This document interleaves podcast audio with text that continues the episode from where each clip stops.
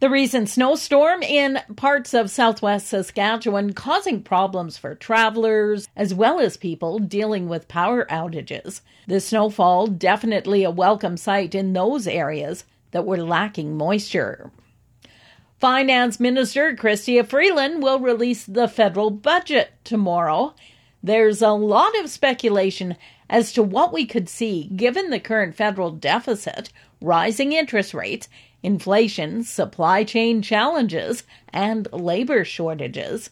Ian Boxall, president of the Agricultural Producers Association of Saskatchewan, says he's hoping to see the continued support for agriculture.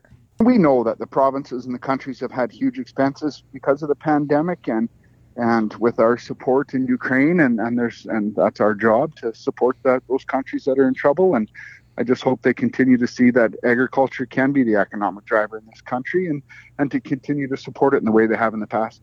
SARM President Ray Orb says he'd like to see some key funding that will benefit agriculture and rural communities. He notes agricultural producers faced challenges last month when they were caught by the CP work stoppage. Orb says that needs to be changed adding that RM delegates signed Premier Scott Moe's petition at the SARM convention last month, calling on Ottawa to declare rail service an essential service. Also on the wish list for SARM is more money for the Universal Broadband Fund, which would be a key benefit for rural communities. Saskatchewan, you know, we're thinking that we need at least $400 million to better serve rural people. So uh, we've always been asking the federal government to add more funding to the Universal Broadband Fund, and uh, that's one thing we would like to see. Definitely more infrastructure funding as far as roads and bridges. You know, we're always uh, welcoming that. Orb notes that with the increase in gas prices, he was very disappointed to see that Ottawa didn't rethink the April 1st increase on the carbon tax. Bree Kelln has been named the new Beef Industry Integrated Forage Management and Utilization Chair at USask.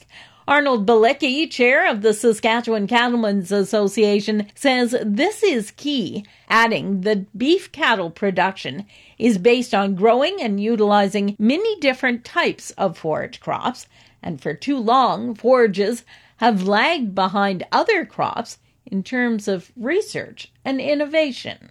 Bree is is a rancher herself, so uh, she understands uh, our desires or or needs for for research in in in that area, and so it, it's all good for us. We think it's something that um, should have come a long time ago. The SCA contributing $1 million of producer checkoff funds to help ensure the position is long term. And Farm Credit Canada now accepting applications from registered charities and nonprofit organizations for FCC's Agri Spirit Fund. April 29th is the application deadline. Carla Warnica is FCC's manager of community investment it's one of the ways we work with our local organizations, you know, to help enrich communities where employees and customers are living and working. So as you know, rural Canadians are so passionate about the communities and making them even better places to live.